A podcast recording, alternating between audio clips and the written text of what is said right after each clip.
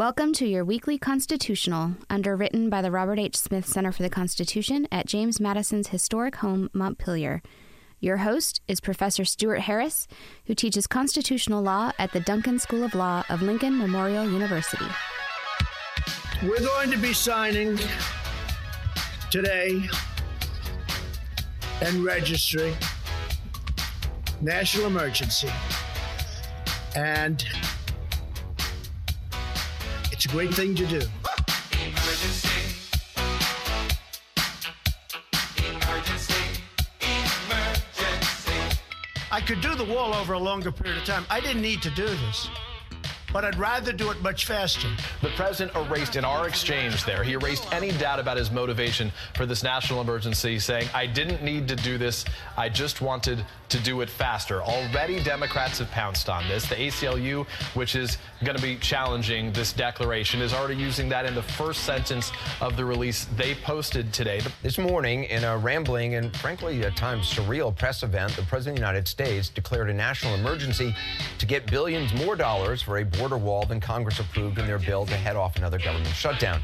But many of the figures he cited in support of the move, when he actually cited figures, were either questionable or just bogus. And beyond that, some of his own words, not to mention the timing and the staging of this, undermine his case that this problem, which truly is a problem, is also a crisis demanding immediate, drastic, and possibly extra constitutional action. Now, the president made the announcement this morning. National that Wells Fargo- emergencies are not to be scheduled. You can't talk about national emergencies for a couple years, for a couple months, and then say, oh, we're going to do it next Tuesday in the Rose Garden. It's a national emergency. Fortunately, Donald Trump is not the last word. The courts will be the last word. Um, so forget the fact that he's digging his own grave. This is just, um, look, the only national emergency is that our president is an idiot. Well, he's done it. He said he was going to do it, and now he has. Our president has declared a national emergency on our southern border. And in doing so, he has activated a whole host of statutory powers that supposedly allow him to divert vast sums of money that were intended for other projects and now will be used to build his wall. We're going to speak with Andrew Boyle of a place called the Brennan Center for Justice, who studies such issues and who's going to take us all the way back. What is a national emergency? Where do they come from? And is this president within his powers to declare one? Uh, my name is Andrew Boyle. I'm a counsel at the Liberty and National Security Program of the Brennan Center for Justice. Tell me about the Brennan Center. What is that?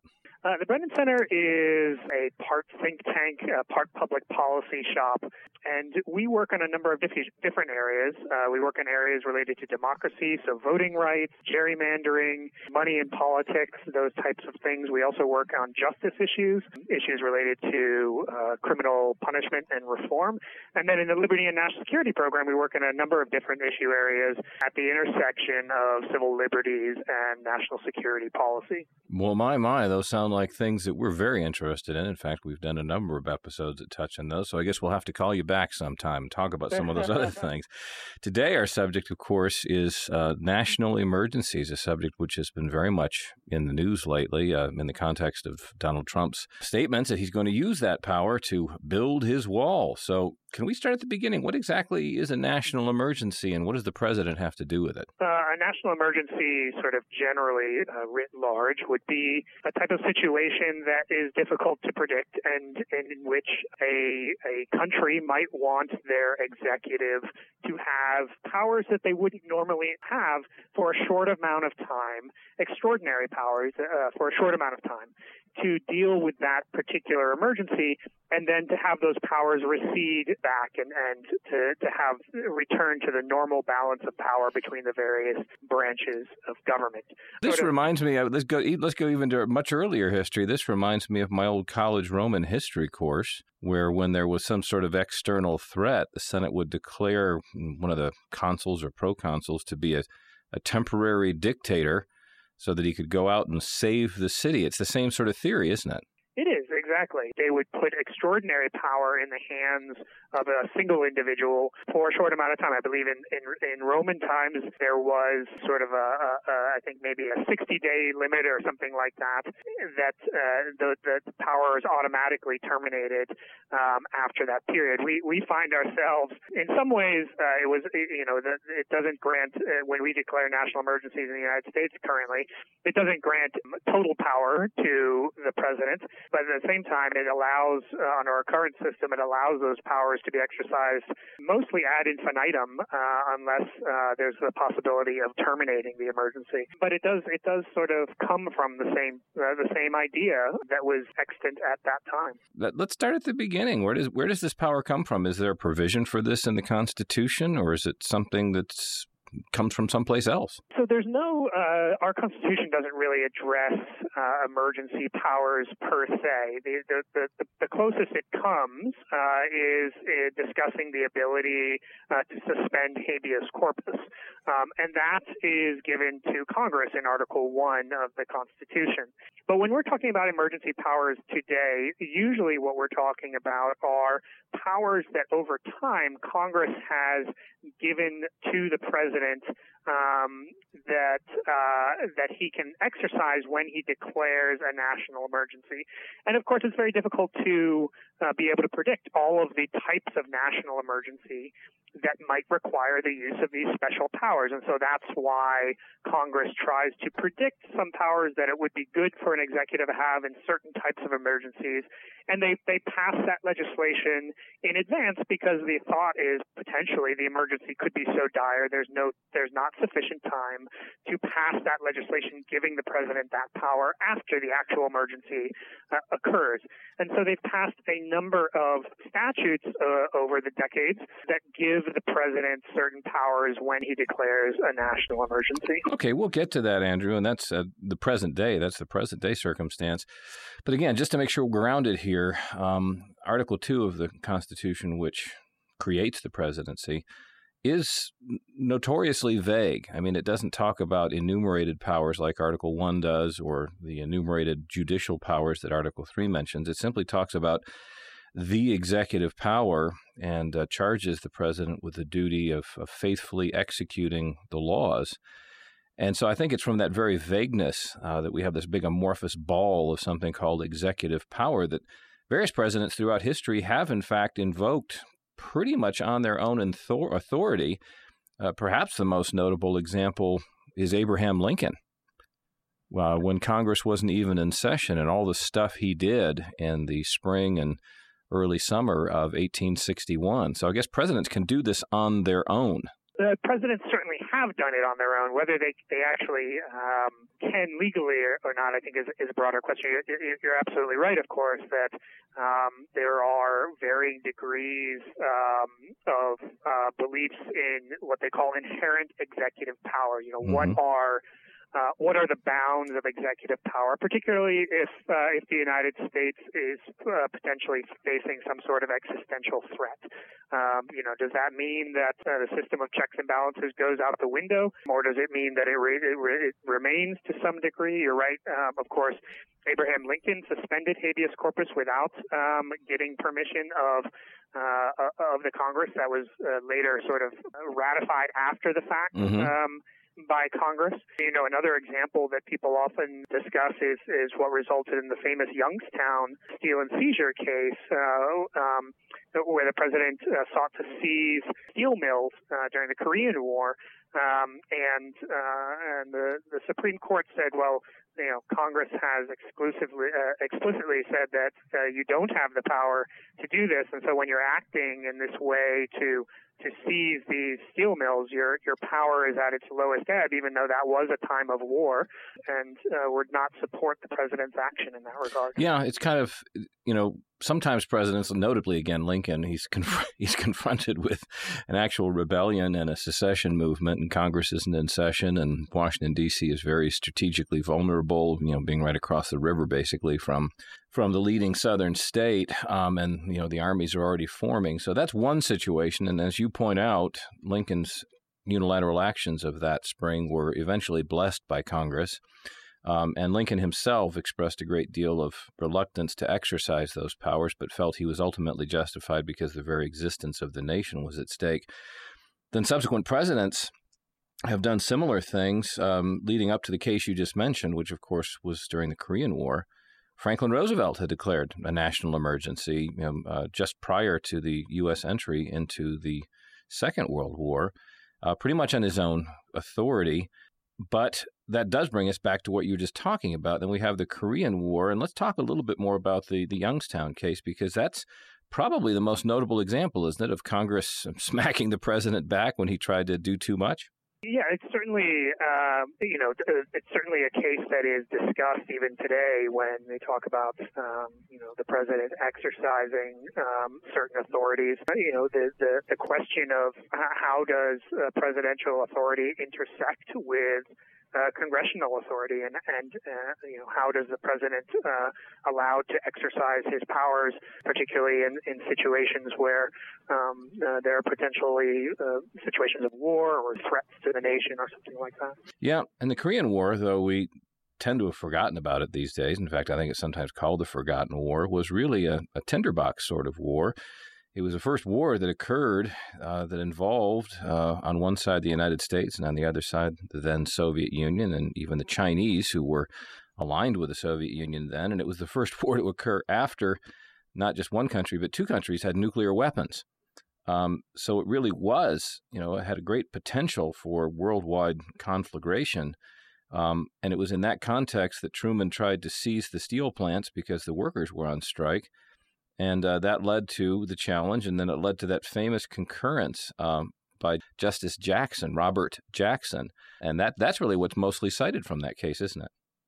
It is, it is, and, and it's very eloquent. And, and, and, you know, I think it's also important historically to remember that when Justice Jackson is writing that, he's coming off of um, or or uh, has been uh, a few years in the past of that period, um, the chief prosecutor uh, at the Nuremberg trial. So mm-hmm. was very um, conscious of the possibility for you know the the toll that um, um, and the high stakes of wartime, and uh, you know, and nevertheless felt that um, there needed to be um, a maintenance of a balance of power, even in dire circumstances, um, to uh, uh, uh, prevent, you know, a democracy sort of um, spinning out of control into some other form of more autocratic government.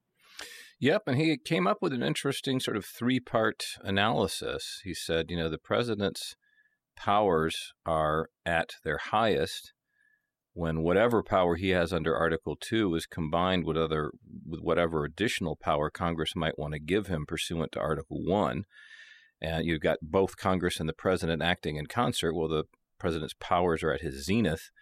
And then on the other end of the spectrum he's at, at its lowest point when as was the case there uh, the president was acting in opposition to Congress and then, of course, all the problems occur in that middle section when the president's acting on his own and Congress hasn't spoken.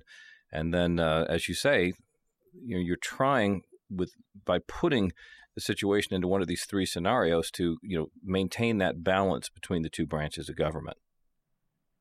That's right, um, and and I would say, in addition, um, some you know some of the difficulty also comes um, from obviously interpreting when Congress has spoken by the various actions. yeah. Yeah. Yeah, I think in that circumstance, Truman had asked Congress for the authority to take over the steel plants, and Congress simply hadn't answered him. Uh, but as I like to say, if you ask a girl to a dance and you don't get a response, well, that's your response. so that was a situation they found themselves in. Um, but arguably, that situation could have been characterized as that middle one where Congress had not technically spoken. Um, Jackson and the majority didn't interpret it that way, and so ultimately they they gave Harry Truman a bit of a slap on the wrist and said that what he had done had gone too far.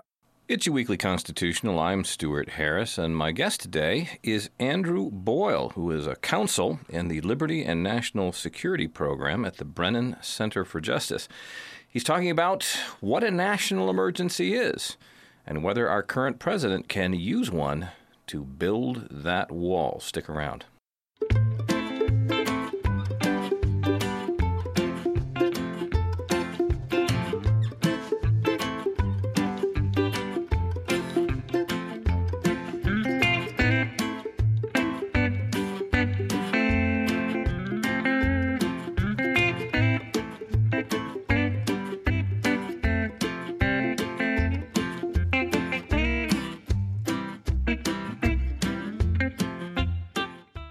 It's weekly constitutional. I'm Stewart Harris, and in case you're just joining us, I'll mention that I'm speaking with Andrew Boyle of the Brennan Center for Justice today about national emergencies. What are they? Who gets to declare them? What happens when such a declaration is made? And specifically, can our current president use one to build his wall? Before the break, we had gotten up to the 1950s when President Harry Truman found himself in the uncomfortable position of having the Supreme Court tell him that he had gone too far. But that, I think, sets up where we are in the present day. Since that time, Congress has acted statutorily. And so, what happened since the 1950s? Bring it from there, please, if you could, toward the present day. Sure. So let me first start off by talking about the period before 1976, and I'll, I'll get Mhm. to why 1976 is an important date. In the period before 1976, the president had access to a number of these powers. There were over 400 of them that Congress had passed over the time, giving the president certain powers when he declares a national emergency. 400? Um, at that time, yeah. Wow. So basically, Congress passes a law and the president signs it that says, at the moment you, sir, Mr. President, declare a national emergency, this kicks in, or this kicks in, or this kicks in. That's right.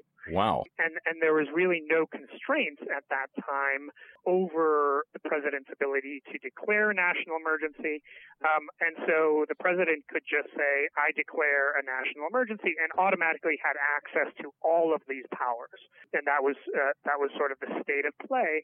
And this became, um, you know, when this came onto the radar of Congress, that there were uh, at the time, I think, four national emergencies in effect and all of these powers were available to him. And they sort of said, you know, that the president is is veering into a, a place where he could essentially run the country without us, based on all of these emergency powers. And in the post Watergate, Okay, wait a second. As of as of the early 1970s, you're telling me you've got four distinct national emergencies that have been declared over the preceding decades that had not expired, and so all of those powers were in the hands of the president. They had just basically been transferred from Congress to the president on a quasi permanent basis. that's right. Wow, That's right. that is remarkable. I mean, whoa, that sounds worse than the Romans in some sense. I mean, at least the Romans had a time limit. Right, exactly, and and also there was no, um, there was very little transparency about you know uh, which of the powers the president was actually using or not, um, because he could just he automatically had access to all of the powers once he declared the national emergency. So he could declare an agricultural emergency and then be doing something in foreign policy, Exactly. or Exactly. declare a foreign policy emergency and be doing something in agriculture. Right. Oh, wow. Okay. And so, um, you know, in, in the post Watergate era, there was a lot of concern about potential executive uh, abuse. Senator Frank Church was was part of a committee that looked at uh, these emergency powers and said, "This has gone too far. We're, we have to set up a system that constrains the president's ability to use these emergency powers further in the future." And, you know, again, with the emergency powers, there's always that line drawing exercise of how do we constrain the president's powers so that they can't be abused, but also um, not to constrain him so much that they aren't useful in a true emergency.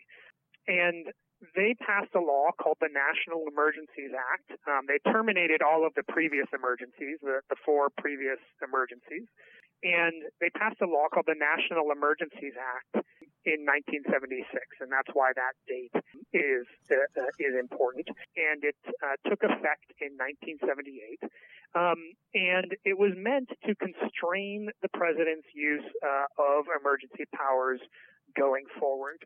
Um, and it did that in a number of ways. Um, first of all, uh, it, it, it required the president, when he declared a national emergency, um, to transmit the declaration of that national emergency to Congress and place it in the Federal Register, so that there was a certain amount of transparency about, you know, when the emergency was being declared.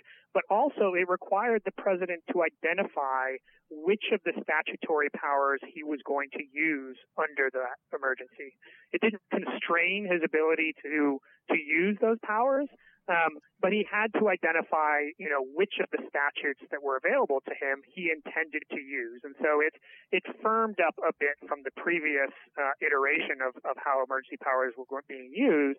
Um, the president's uh, ability to uh, utilize powers that were um, related to the particular national emergency, as far as transparency, uh, as far as transparency did that. Um, it also did. Um, it also uh, imposed some other procedural requirements. Um, for example, it required the president to renew an emergency every year, or it automatically expired. Now, the president can renew emergencies on his own say so. It doesn't require anything more than that. But still, um, it, it had an automatic sunset built in. Um, so that was uh, good. We would argue it hasn't gone far enough, and I'm sure we'll have an opportunity um, to talk about that. But it was also um, a good step in the right direction. Um, it allowed uh, Cong- it, it, it, provided that Congress was supposed to meet every six months to de- to consider all of the declarations of national emergency uh, that were in effect. Um, uh, and to consider whether they should be terminated. Um, it can it, it required uh, that um, an agency or the executive branch keep reports of how much money was being spent in relation to each of the emergencies. Um, and it also um, uh, set up a process whereby Congress, by a simple majority vote of each of those house, houses of Congress, what was known as a um, concurrent resolution, um, would be able to um, terminate the national emergency. Now, not not all of those provisions have worked out the way uh, that we might have ho- hoped that they would work out, and I'm happy to talk about that if that would be useful. Yeah, tell us. I mean, that does sound like it's. Uh, as you say, a step forward, allowing the president some sort of flexibility, but yet establishing accountability and sunset provision. So, has it worked as you describe? Uh, it, it it hasn't worked, uh, and that's part of the reason why we think that there's a need for a national emergency. Uh, let me first start with um, uh, with the congressional checks that were put into the National Emergencies Act. Uh, uh, Congress said that um, it should it should meet every six months to declare a national emergency. Uh, uh, sorry, to consider the national emergencies that have been declared and whether they should be terminated. Uh, Congress has never once met uh, to un, under that provision of the law, um, has not fulfilled its obligations under the National Emergency Act to meet and consider whether it should terminate any of the emergencies that are currently in place. Let's um, let's stop there, Andrew, before we go on, because I know I know what lots and lots of people are thinking at this very moment is wait wait a second, that's the law. How can Congress get away with breaking the law? And the answer is Congress does what Congress wants. That's right. That's and the only um, accountability is the ballot box, right? That's that's correct. Um, there was there actually was a challenge, um, I believe in 1983, on an unrelated issue, um, uh, where an individual said, well, "This law can no longer be in, in effect um, uh, because." Um, because Congress has never fulfilled its obligation to meet every six months to consider, you know, whether it should remain in effect. Um, and it only got that that case only got as far as the First Circuit, um, and the First Circuit decided at the time um, that it was up to Congress. That even though I think that the specific words in the in the statute say shall or, or some sort of imperative language like that, um, that essentially uh, um, it had to be read in a way that it was up to Congress um, to to uh, carry out, out its own obligations in the way that they wrote the statute. And if they choose not to meet every six months, then that um, is uh, that was sufficient for the for the First Circuit Court of Appeals. It sounds like um, a political question uh, analysis. Um, sometimes courts will simply say that. Uh, a certain question is not for them, and it's that's a badly named doctrine because it does not mean that courts will not hear controversial cases. Of course they do. They hear abortion cases and gay rights cases all the time. But it does mean that courts will sometimes simply step back and say, yeah, technically we've got jurisdiction and maybe this person even has standing to bring this case, but we just don't think this is something that the courts are supposed to opine on. This is something that is within the realm of Congress and, and or the president to either enforce or not enforce, and we're just going to leave it to them. That's right. That's right. I uh, I don't know if they specifically cited. Yeah. I can't remember off the top of my head. But it sounds like it. Cited. Yeah. Yeah. Yeah, either that or Um, they decided that the challengers didn't have standing, which often happens in these cases where you've got these generalized complaints uh, about Congress. But the courts, one way or the other, are typically reluctant to get involved in these things. So that goes back to that basic question that I know is in people's minds. You know, how can Congress pass a law requiring itself to do something and then not do it? Well, because that's the basic problem with a lawmaking body passing laws to govern itself. In fact, whenever Congress passes some sort of balanced budget resolution or some sort of budgetary control measure trying to make itself fulfill its duty to come up with a budget or to compromise on a budget or not to run huge deficits, it, it's often subject to the same fate. Congress does what Congress wants to do. Right. right Okay, exactly. all right. Please continue. That was the, so. That's one failure of the National Emergencies Act. Uh, how else has it it failed to operate? Um, well, let me um, as my second uh, point on that. Let me let me uh, address another way um, that um, con- what was supposed to be a fairly robust congressional check um, has failed, and this is not as much. Um, uh, Congress's fault as, as the first point, which is that I mentioned that they um, uh, they had written into the law uh, uh, initially um, a claim uh, uh, the ability of Congress to terminate an emergency by a concurrent resolution, which is simply a majority um, a majority vote in each of the houses of Congress.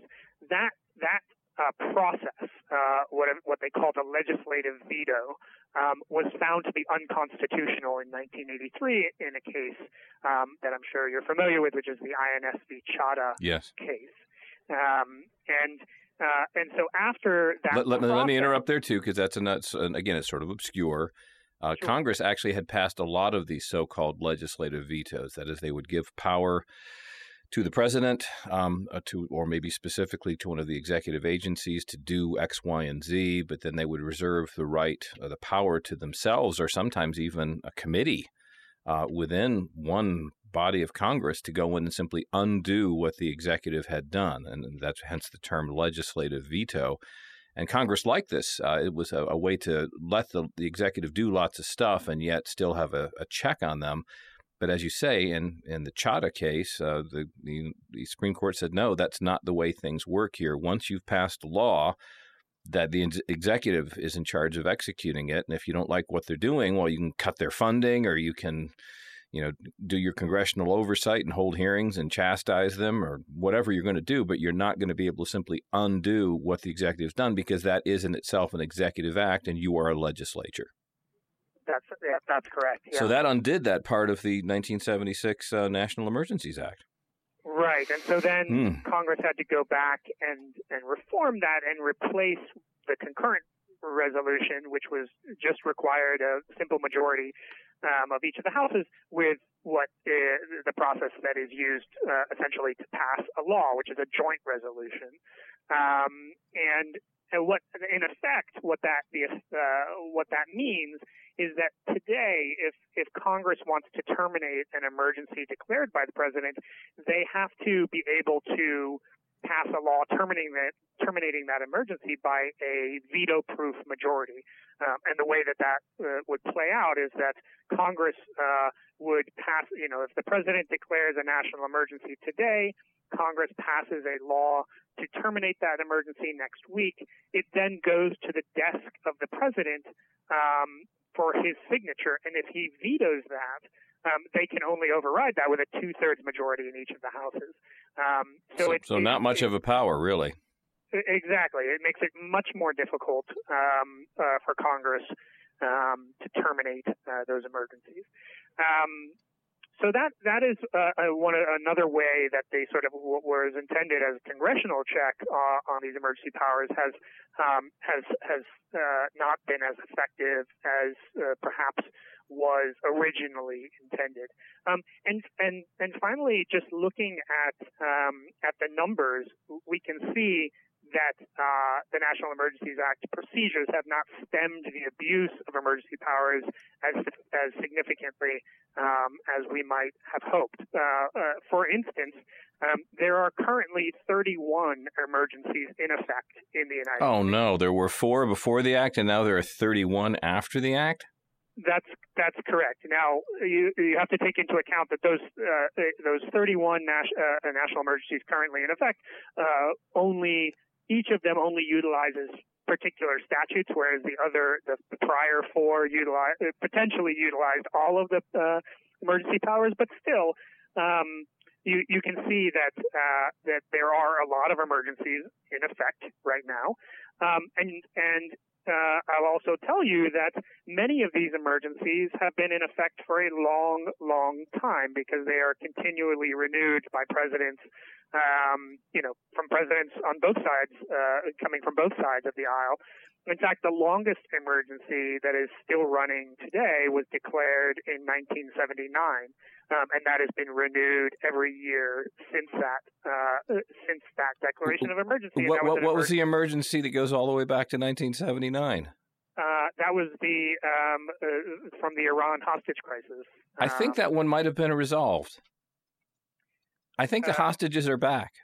uh, the hostage. yes, that's true. The I seem to recall that, seeing that on television.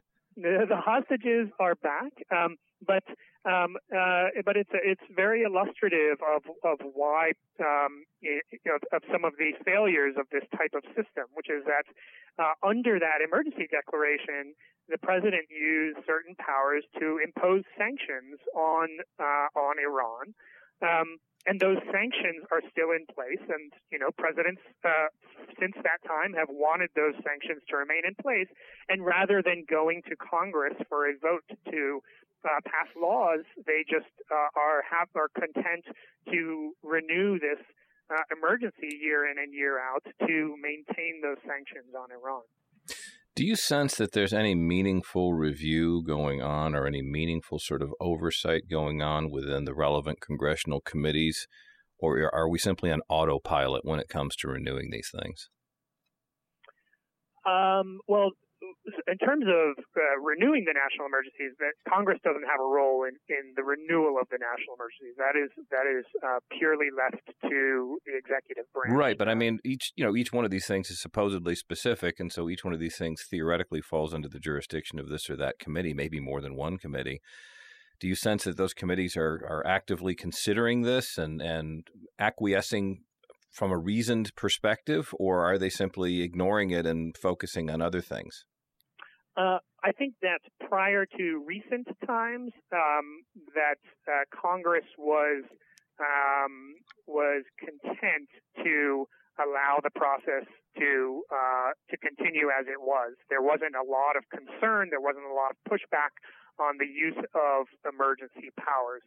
Um, I think that uh, you know one aspect of uh, President Trump's threat to use emergency powers to obtain funding for for the wall that he would like to build um, has that that it has raised the profile of emergency powers, certainly in the national dialogue, but also amongst uh, amongst uh, members of Congress. And uh, there is um, uh, additional movement and concern now about reforming these powers and the ability of the president to use them um, uh, because. Uh, because of what is transpiring with President Trump, President Trump's threat to use them. You're listening to your weekly constitutional. I'm Stewart Harris, and I'm having a delightful conversation with Andrew Boyle of the Brennan Center for Justice about this current uh, question of a national emergency. What is it? Who gets to declare it? What happens when such a declaration is made? And how will it likely be challenged? Stick around.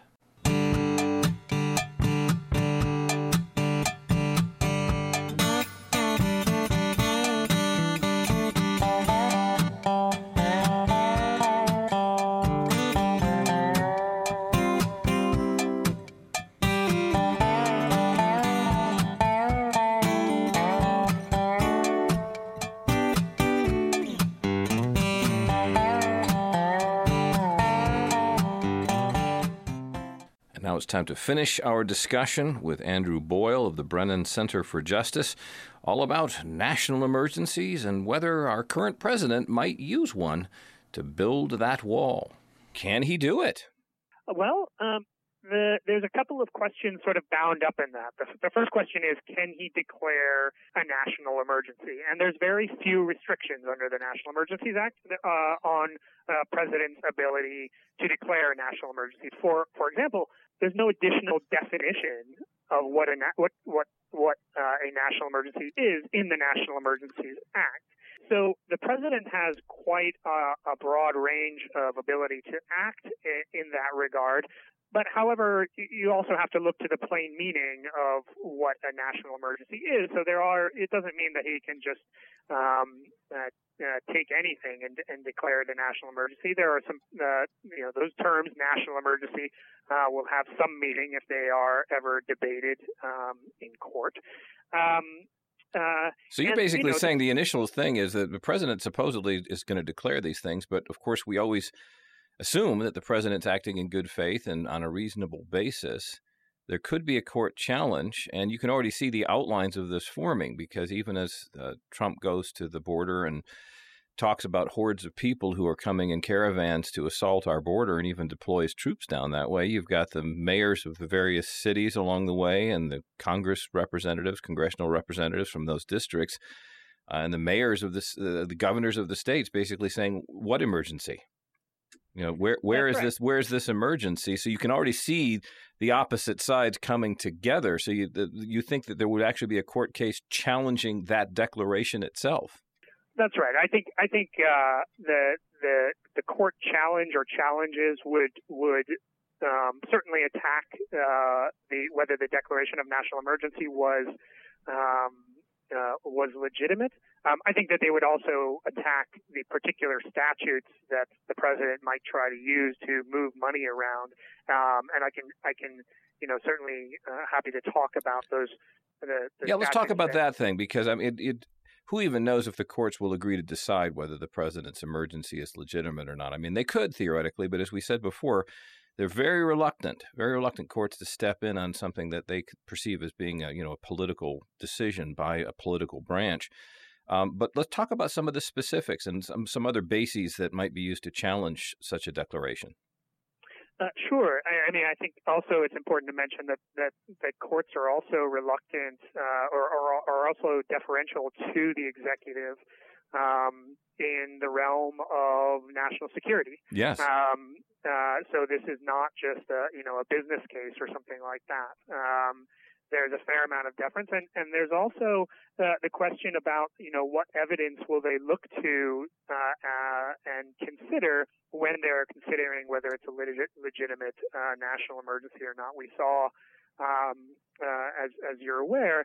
Um, last term in the Trump v. Hawaii case, which is um, uh, yeah, the so-called Muslim ban, yeah, that's right, the so-called Muslim ban case, which was um, addressing the um, the third iteration of Trump's uh, Muslim ban, which they had sort of continuously renewed in order to to attempt to put some distance between the president's uh, statements while on the campaign trail and um, uh, regarding um, the entrance of, of, Muslims to the United States and trying to shore up uh, what they considered a more legitimate basis um, for the visa restrictions uh, for certain countries.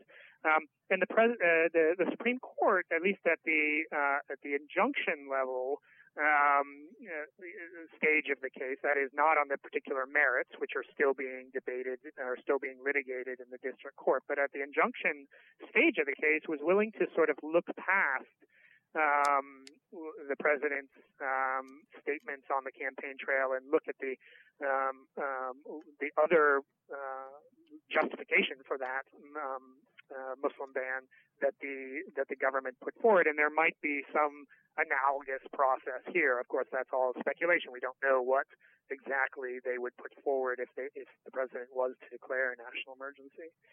Um, but anyway, I'm I'm happy to, to talk uh, about a couple of the laws that um, sure, please. Uh, yeah, uh, people are, are thinking that the president might use under a declaration of national emergency um, if uh, if he goes down this route.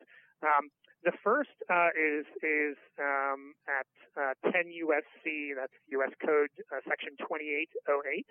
Um, and that is essentially um, a law that allows the president to um, to move money um, that has been allocated but not uh, ob- obligated by Congress um, for military construction projects. Um, to move that for uh, new military construction projects that are in support of the armed services uh, or the armed forces. Um, you know, and, and each of these laws will, these terms will be a, another part of any potential litigation is whether these terms are satisfied. So is, um, for example, would building the border wall qualify as military construction in the same, um, there's other, uh, another portion of that statute that um, dis, uh, defines military construction, um, which seems to indicate that they're talking about construction on military bases. Um, and so that would be uh, difficult for uh, construction that is on, say, civilian property um, uh, or off of military bases along the border. Um, it also says it has to be in, in support of the armed forces. It may be difficult to justify um, uh, uh, the building of the border wall um, as being in support of the armed forces, although, you know, as you mentioned earlier, President Trump um, has sent some armed forces uh, to the border. Um, perhaps, uh, you know, it's possible that that is uh, part of laying the groundwork for a, potential emergency declaration. Um, although, obviously, that's speculation on my part. But um, by the sheerest coincidence, Andrew, my very first job was at the chief counsel's office at the Army Corps of Engineers. Oh, okay. and, and, the military construction budget was handled through the Corps of Engineers. And um, the general concept is that if you've appropriated money for one purpose, it's very hard to take that money and put it for another purpose. In fact, you run afoul of something called the Anti Deficiency Act if you actually spend money that hasn't been appropri- appropriated by Congress uh, or for a different purpose. Um, so it's very, very serious about this stuff. And I had exactly the same reaction. It was like, is this really military construction money? It doesn't sound like it. Perhaps if he puts turrets or or holes for cannon in the wall and, and actually mans it with military people, he could have it morph into military construction. Well, he's talked about various. Uh, there's been discussion of various types of wall. I haven't heard any that uh, include turrets yet, but I guess it's always possible. Um, yeah, I guess. All right, so that's one possible thing he could do, uh, but obviously would be challenged. What's another? Yeah, and the other one uh, also relates to your former employer. Um, the other one is um, uh, is located at 33 USC 2293, um, and that's um, that has to, to do with moving money around um, from different uh, uh, Army Civil Works projects. So, for example.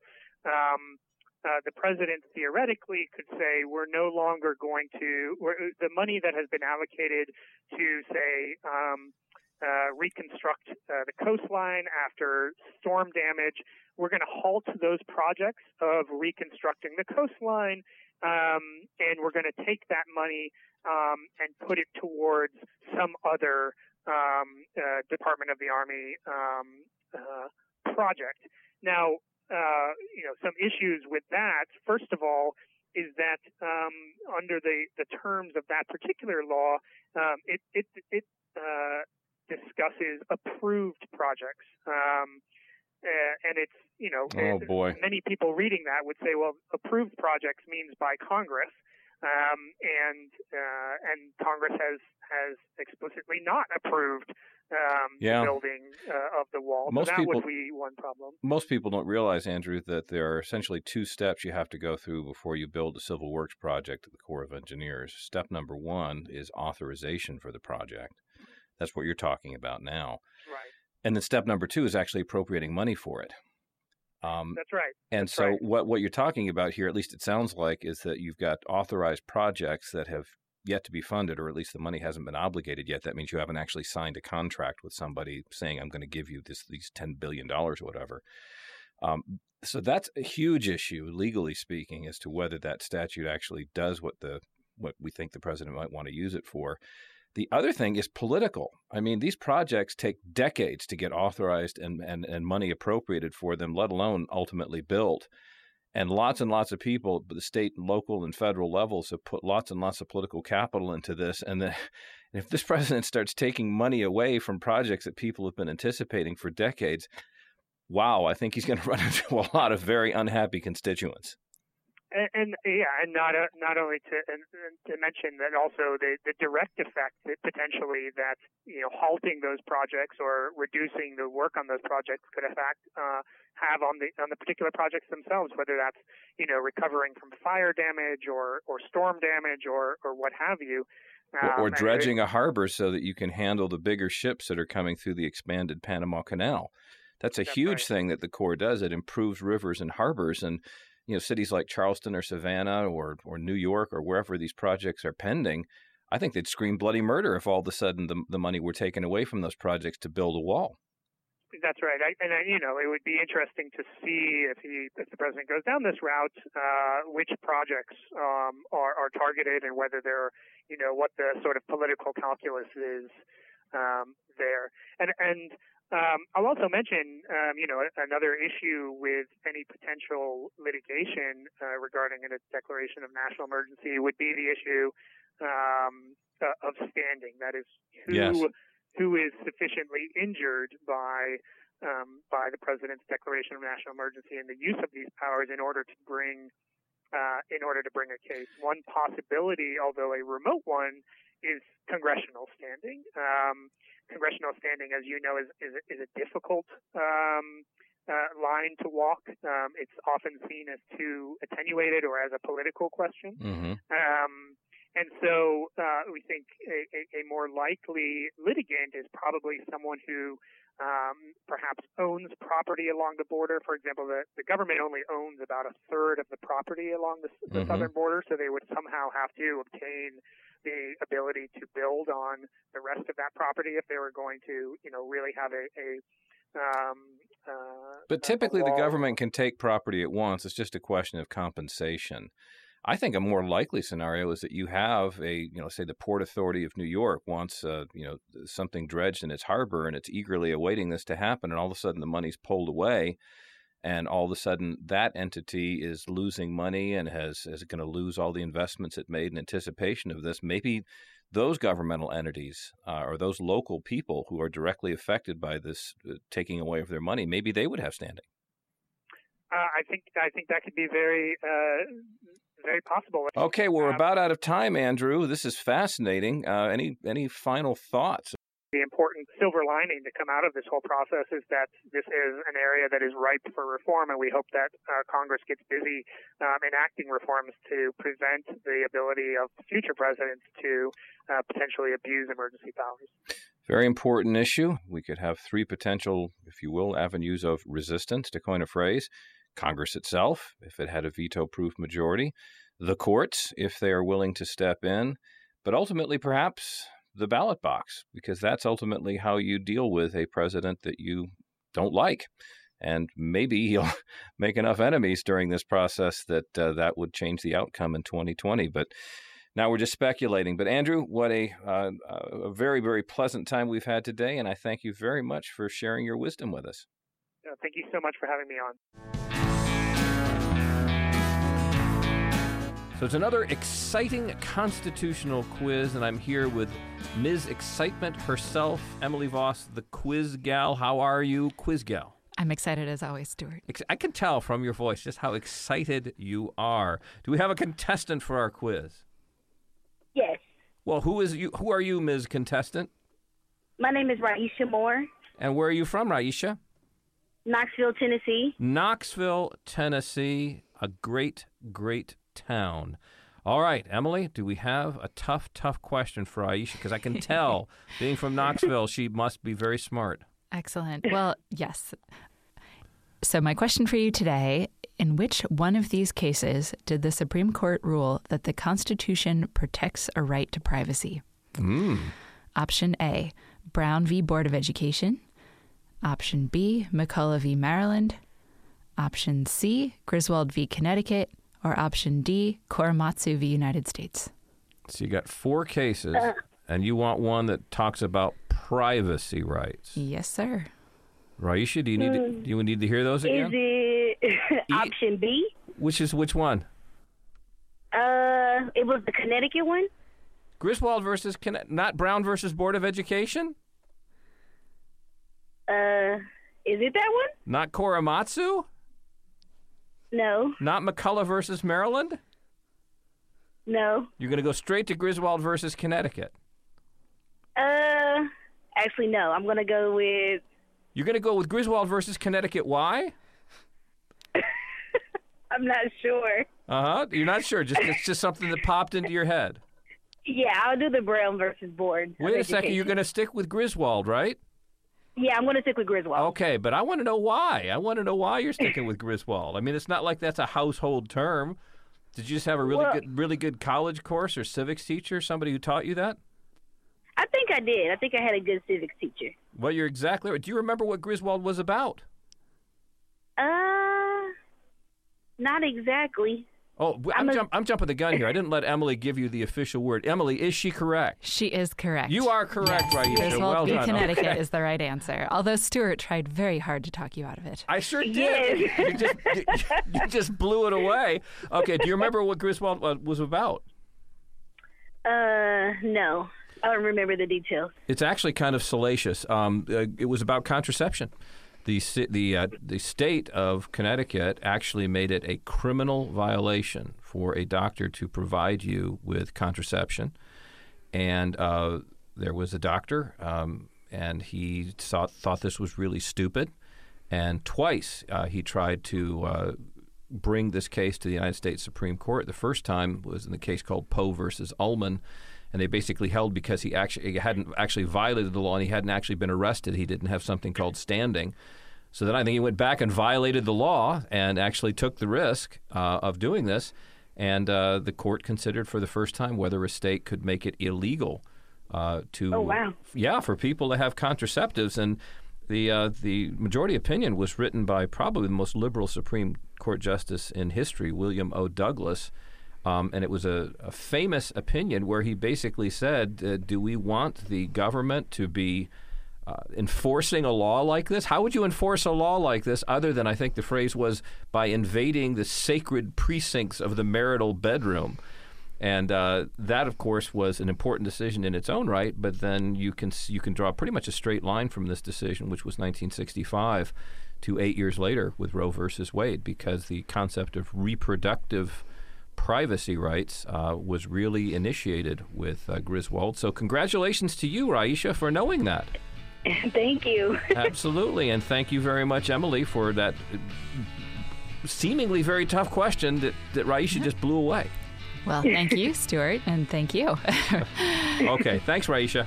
And that's our show. Thanks so very much to Andrew Boyle of the Brennan Center for Justice for discussing national emergencies with us and whether our current president can use them to build his wall. There's a timely subject for you. Our executive producer is Wayne Winkler. Our scheduler is Carol Hutchinson. Our distribution engineer is Chad Barrett. Our music is by Hannibal's Elephant. Check them out on SoundCloud. My name is Stewart Harris, and remember, you are a part of the American experiment.